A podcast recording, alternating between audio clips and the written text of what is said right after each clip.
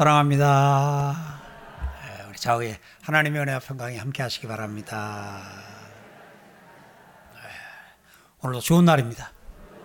복된 날입니다. 능력의 날입니다.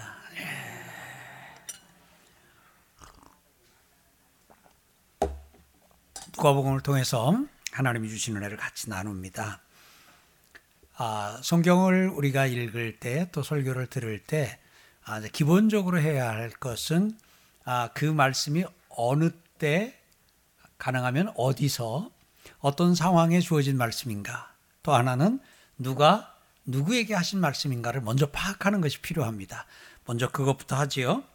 오늘 읽은 이 말씀은 언제 예, 예수님께서 공생의 마지막 부분에 예수님이 30년 준비하시고 3년간의 공생의 기간을 가지셨는데 그 30년의 공, 아, 3년의 공생의 기간 중에서 마지막 일주일, 그 기간 동안에 십자가를 목전에 둔 때, 그때 아, 예수님께서 하신 말씀입니다.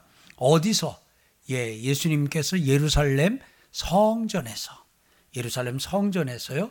오늘 이 말씀은 누가 누구에게 하신 겁니까? 앞에 말씀드린 대로 예수님이 하신 말씀입니다. 누구에게 한 말씀인가? 구절 보겠습니다. 그가 또 이 비유로 백성에게 말씀하시기를 대상이 누구라고 나와 있어요? 백성이라고 나와 있습니다. 그런데 제일 뒤에 가서 보면은 19절에 서기관들과 대제사장들이 예수의 이 비유는 자기들을 가르쳐 말씀하신 줄 알고 그랬어요.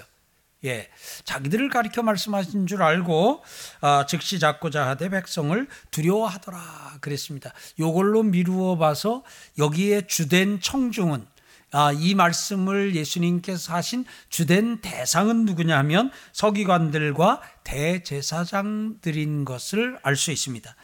그리고 오늘 우리는 이 부분을 20장 1절 부분에서도 확인할 수 있는데 하루는 예수께서 성전에서 백성을 가르치시며 복음을 전하실 때 대제사장들과 서기관들이 장로들과 아, 함께 가까이 와서라고 아, 말을 하고 있습니다. 거기서 이어지거든요.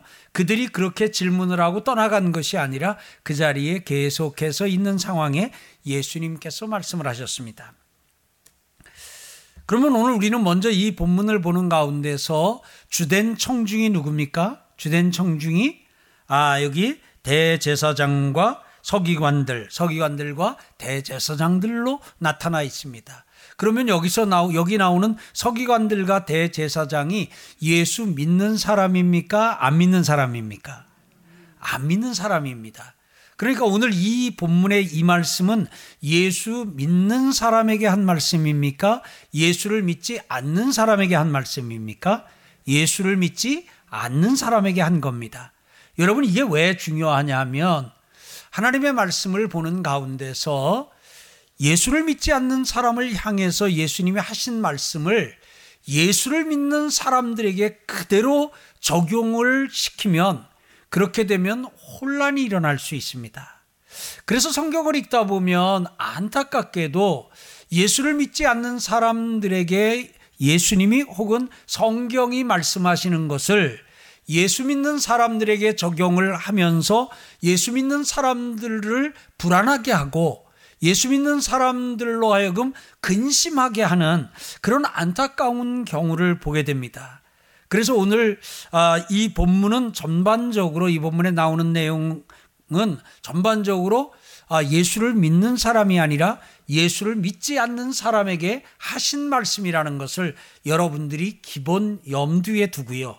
그러면 오늘 이 말씀에 나오는 내용의 상당 부분은 예수를 믿는 여러분들이 아닌 예수를 믿지 않는 사람에게 한 것이니까 여러분들은 예수를 믿지 않는 사람들에게 한 이 말씀을 통해서 오늘 예수를 믿지 않는 사람들의 어, 상태, 예수를 믿지 않는 사람들의 결과, 인생의 결말, 이런 것들을 여러분들이 생각하면서 그 예수 믿지 않는 사람들을 불쌍히 여기며 얼른 그들로 하여금 예수를 믿게 해야 되겠다 하는 그런 적용을 하는 은혜가 있기를 주의 이름으로 축복합니다. 또한 더불어서 예수를 믿는 우리 입장에서 과거 우리가 예수를 믿지 않을 때에 우리도 오늘 이 본문에 나오는 사람과 동일한 사람이었는데 예수를 믿음으로 말미암아 오늘 변화가 됐거든요. 그런데도 혹시 우리 안에 예수를 믿지 않았던 때에 그 모습과 그런 어떤 면들이 우리 가운데 있다면 그런 것들을 제거하고 그런 것들을 새롭게 하는 그런 날이 오늘이 되기를 주의 이름으로 축복합니다. 자, 오늘 이걸 염두에 두고요. 자, 이제 말씀을 보겠습니다. 한 사람이 포도원을 만들어 농부들에게 새로 주고 타국에 가서 오래 있다가 예수님이 지금 비유를 말씀하고 있습니다. 근데 그 비유의 패턴이 조금 비슷합니다. 우리가 얼마 전에 열문화 비유를 같이 보았습니다. 그 열문화 비유에는 한 귀인이 왕위를 얻기 위하여 먼 나라로 갔다가 돌아온 이야기가 있습니다. 먼 나라로 가면서 열 문화를 가지고 열 명의 종들에게 한 문화씩 맡기고 떠난 이야기. 그리고 종들이 아 어느 날 주인 그 주인이 왕의 위를 가지고 돌아와서 그 열 문화를 맡긴 그 열 명들이 그 한 문화를 맡은 걸 가지고 어떻게 했는가 하는 것들을 이렇게 계산하는 장면을 우리가 같이 보았습니다. 오늘 이 본문도 그와 조금 유사한 부분이 있습니다. 한 사람이 포도원을 만들었습니다. 그 다음에 포도원을 농부들에게 세를 주고 아, 렌트를 했습니다. 임대를 했습니다. 농부들에게 세를 주고 타국으로 가서 그 타국에서 오래 거주하게 되었습니다. 오래 있다가 세월이 어느 때가 되었을 때에 포도원 소출 얼마를 바치게 하려고 이제 임대료를 이제는 소득이 좀 나오고 했으니까 그동안은 임대료를 면제해 줬는데 이제 임대료를 좀 받아야 되겠다 싶어서 한 종을 농부들에게 보냈습니다. 그이 주인이 한 종을 농부들에게 보냈더니 농부들이 종을 몹시 때리고 거저 보냈습니다. 주인이 야 이거 뭔 일이냐 뭔가 오해가 있었나 해가지고 다시 다른 종을 보냈습니다. 그랬더니 그도 몹시 때리고 능욕하고 역시 빈손으로 돌려보냈습니다. 야 이게 뭔 일이냐 어떻게 된 일이냐 그럽니다. 다시 12절 보면 다시 세 번째 종을 보냈습니다. 이 종도 상하게 하고 내쫓았다고 오늘 성경은 기록하고 있습니다. 아, 이 주인 참 인내심이 깊지요? 세 번씩이나 종을 보냈는데 다 그 종을 이 때리고 빈손으로 돌려보내고 이렇게 하는 상황에 아, 그런데도 그냥 그걸 또 인내하는 거 보면 대단해요. 그러면서 포도원 주인이 어찌할까 그렇게 하다가 아들을 보내기로 합니다.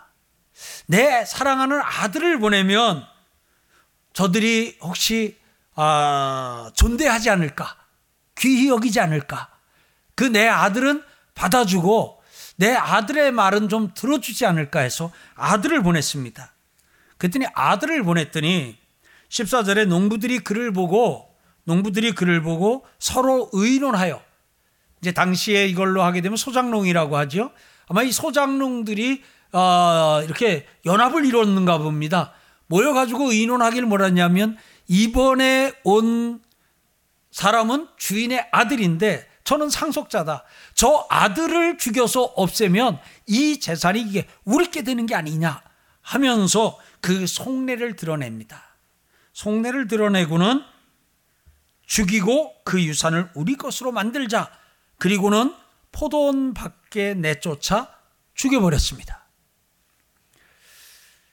그러면서 예수님은 이 비유를 말씀하신 후에 그런즉 포도원 주인이 이 사람들을 어떻게 하겠느냐? 예. 사람들이 말을 했습니다. 예수님이 그 말을 듣고 전합니다.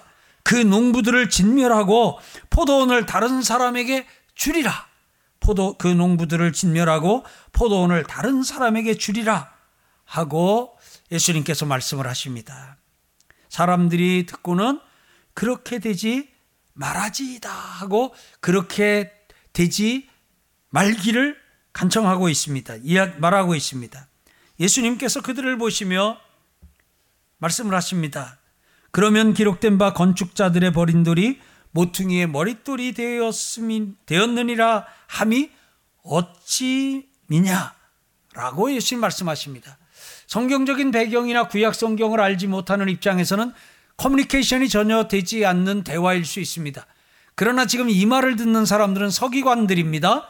대제사장들입니다. 율법에 능한 자들입니다. 구약에 능한 자들입니다. 그러다 보니까 그들은 이 말씀의 의미가 무엇인지 합니다. 예수님께서는 구약 성경 시편을 인용하시면서 건축자들의 버린 돌이 모퉁이의 머릿돌이 되었다라고 말씀을 하십니다.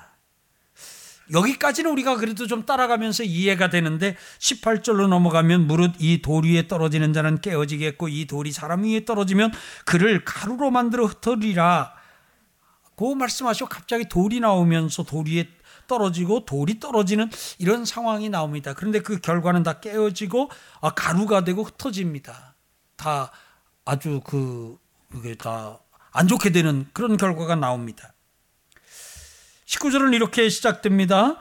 서기관들과 대제사장들이 예수의 이 비유는 자기들을 가리켜 말씀하심인 줄 알고 즉시 잡고자 하되 백성을 두려워하더라 그랬습니다.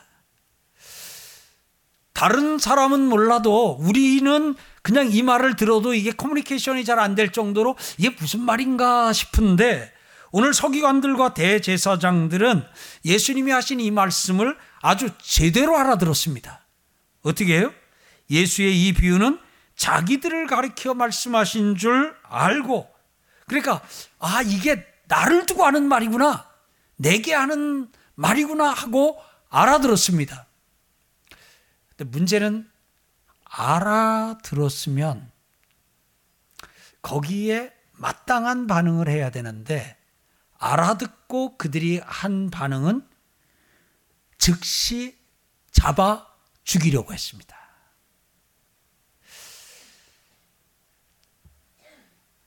말씀을 듣고 찔렸거든요.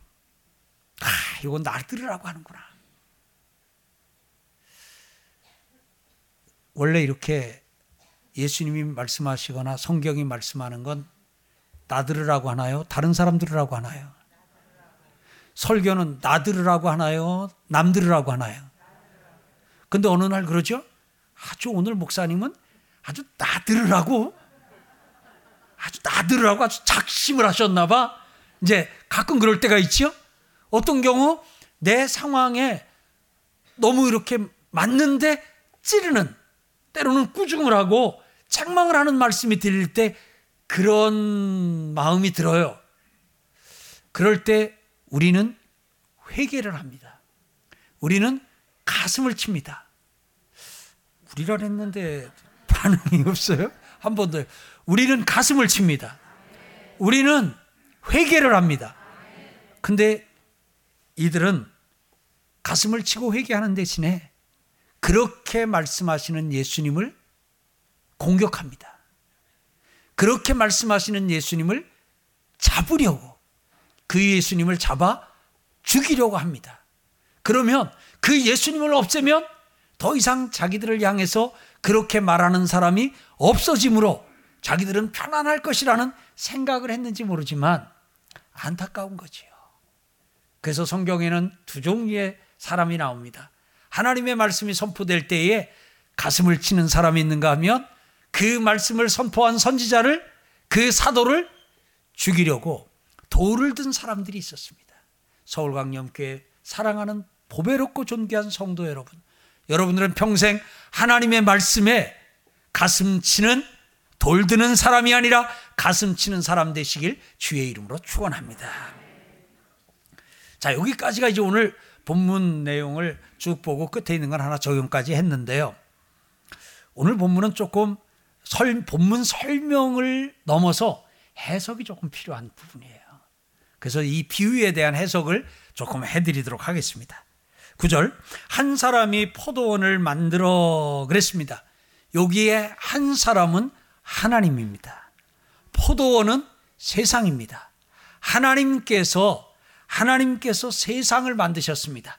여기까지 인정하시는 분 아멘. 하나님이 세상을 만드셨습니다. 그 다음에 농부들에게 세를 주고 그랬습니다. 여기에 농부들은 사람들입니다. 여기에 농부들은 여러분과 저를 포함한 이 땅에 있는 사람들입니다. 이 땅에 있는 사람들에게 뭐를 주고요? 세를 주고. 자, 오늘 하나님께서 이 세상을 만드셨습니다. 인정하시면 아멘요. 하나님이 만드신 세상을 하나님께서 여러분들에게 주셨습니다. 여러분들에게 맡기셨습니다. 여러분들에게 새로 주셨습니다. 여러분들에게 관리를 맡기셨습니다. 인정하시면 아멘요? 그러면 오늘 이 부분에서 오늘 여기에 나오는 이 농부들과 오늘 이제 여러분들과의 차이는 어디서부터 벗어지냐 하면 여기서부터 벗어집니다. 벗, 이게 갈라집니다. 이 세상을 하나님이 만드셨다는 것을 인정하고 그 다음에 이 세상의 주인은 하나님이라는 것을 인정하는 사람 그리고 지금 내게 주어진 것은 하나님의 것인데 하나님이 내게 맡기신 것이다. 나는 하나님에게 빌려서 하나님께서 하나님께 빌려 나는 지금 이것을 사용하고 있다 하는 것을 고백하는 사람이 여러분입니다. 맞으면 아멘냐.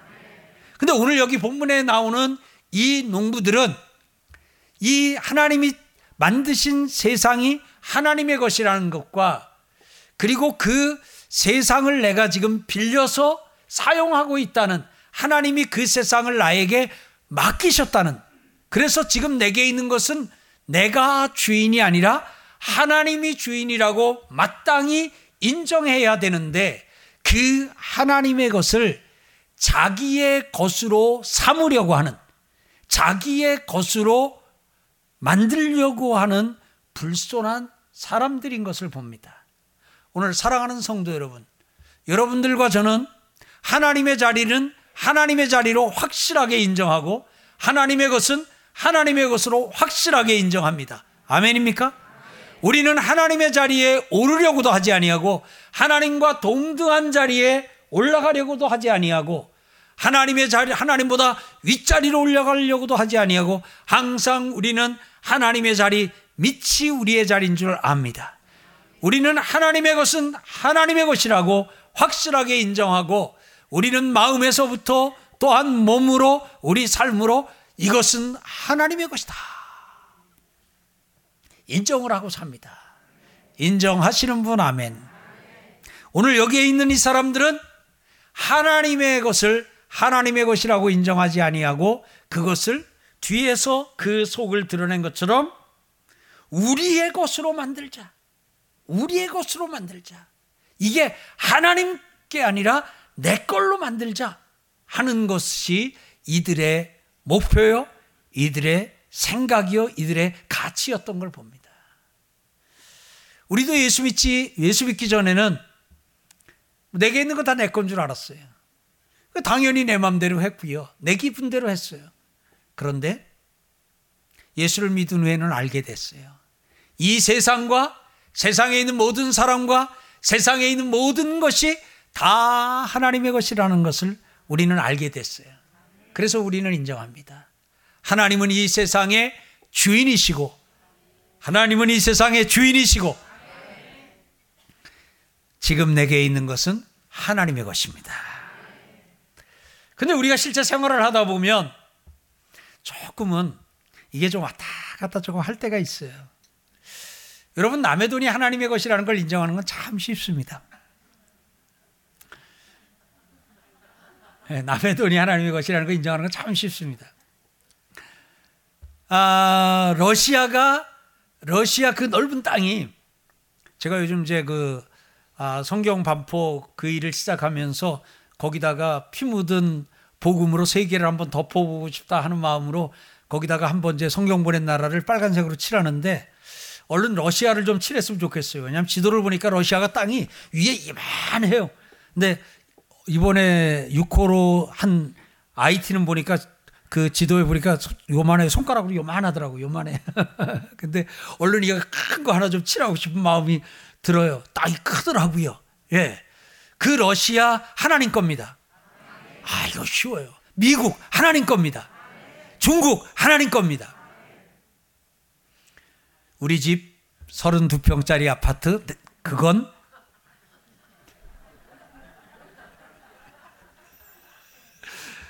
예. 미국의 은행에 있는 돈, 중국의 뭐 은행에 있는 돈, 우리나라 은행에 있는 돈 다 그 하나님 거라고 인정하는 건 쉬운데 내 통장에 있는 500과 내 주머니에 있는 15만 원은 예. 그게 잘 안 되는 거예요.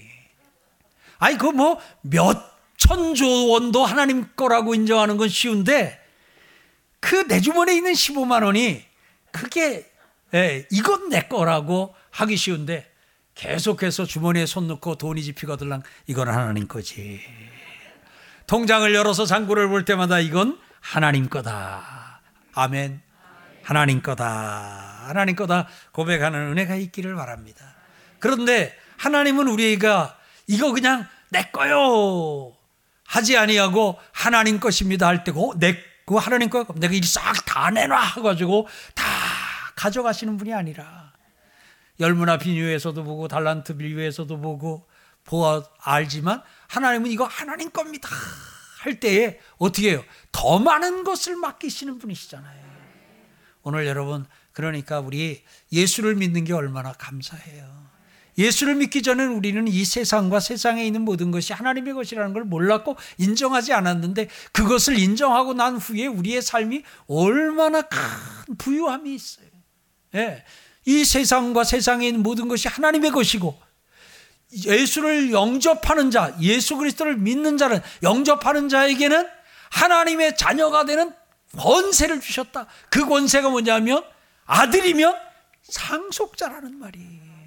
그러니까 모든 것이 하나님의 것인데 하나님이 그 하나님의 것을 아들에게 주셨으니까 이 세상에 있는 모든 것은 하나님의 것인 동시에 우리가 예수 그리스도로 말미암아 하나님의 아들이 되었으니 이 세상에 있는 모든 것이 다 내 것이 된 아멘 해요 괜찮아요 예? 왜냐하면 그렇게 예수 그리스도로 말미암아 하나님의 아들 상속권자가 되어서 그것을 소유하니 우리의 삶이 얼마나 그냥 부요하고 넉넉한지 모르겠어요.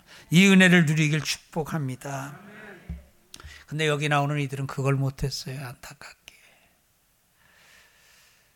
오늘 여기서 때가 이름에 포도원 소출을 바치게 하려고 한 종을 농부들에게 보냈다 그랬는데 여기 보낸 한 종은 선지자를 가리킨다고 보편적으로 해석을 해요. 그래서 모세 선지자를 보냅니다. 이사야 선지자를 보냅니다. 예레미야 선지자를 보냅니다. 마지막 선지자인 세례 요한을 보냅니다. 한 번 보냅니다. 두 번 보냅니다. 세 번 보냅니다. 선지자들을 보냈습니다. 하나님이 선지자들을 보냈어요. 하나님의 종으로 선지자들을 보냈더니 이스라엘 백성들이 안타깝게도 어떻게 했어요? 선지자들의 말을 듣고 가슴을 치고 회개하고 그 하나님 앞으로 돌아왔나요? 구약의 선지자들이 겪었던 일, 당했던 일 보면 그들이 다 와서 어떻게 됐어요? 매를 맞고요. 감옥에 들어가기도 하고요. 그리고 듣기 싫은 말 했다고요. 세례 요한의 같은 경우에는 목을 쳐서 소반에 담아 놓기도 담아 갖다 놓기도 했어요. 이 선지자들 가운데는 그냥 감옥에다가 구덩이 속에다 갖다 집어넣기도 했어요. 온갖 박해와 핍박을 선지자들에게 했어요. 그것을 지금 한 번 보내고 두 번 보내고 세 번 보낸 걸로 표현하고 있습니다. 그리고 주인이신 포도원 주인이신 세상의 주인이신 하나님이 그 사랑하는 아들을 보내시기로 하셨어요. 그 아들이 예수 그리스도예요. 그래서 예수님을 보내면 예수를 보내면 선 종들은 무시멸치하고 박해하고 핍박하고 죽이고 했지만 아들을 보내면 아들은 영접할 것이라고 생각을 했어요. 그런데 아들을 보냈는데도 그들이 오히려 이 아들은 상속자니까 죽이자. 그리고 이제 더 이상 우리가 아, 남의 것이 아닌 우리의 것으로 이것을 이 재산을 다 우리 건을 만들자고 하는 그런 악한 일을 했어요. 그리고 그대로 15절 가보면 포도원 밖에 내쫓아 아들을 죽였습니다. 그런즉 포도원 주인의 아들이 주인이 이 사람들을 어떻게 하겠느냐 그랬더니 그 농부들을 진멸하고 포도원을 다른 사람에게 주리라. 평행구절을 보면 사람들이 이렇게 얘기를 했고 예수님이 이것을 받아서 그렇게 이야기를 했습니다. 여기에 진멸이 나옵니다. 심판입니다. 사랑하는 성도 여러분, 오늘 이 본문에서는 심판이 나옵니다. 이 심판의 날이 있습니다. 근데 이 심판을 누가 받습니까? 예수를 믿는 사람이 받아요? 안 믿는 사람이 받아요? 예수를 안 믿는 사람이 받는 거예요. 이 세상과 세상에 있는 것이 이 세상과 세상에 있는 것이 하나님의 것이라고 인정하는 사람, 그리고 그것을 하나님이 내게 맡긴 것이라고는 그러한 믿음을 갖고 사는 사람들이 받는 심판이 아니라 그것을 인정하지 아니하고 그 아들을 영접하지 않는 사람들이 받는 거예요.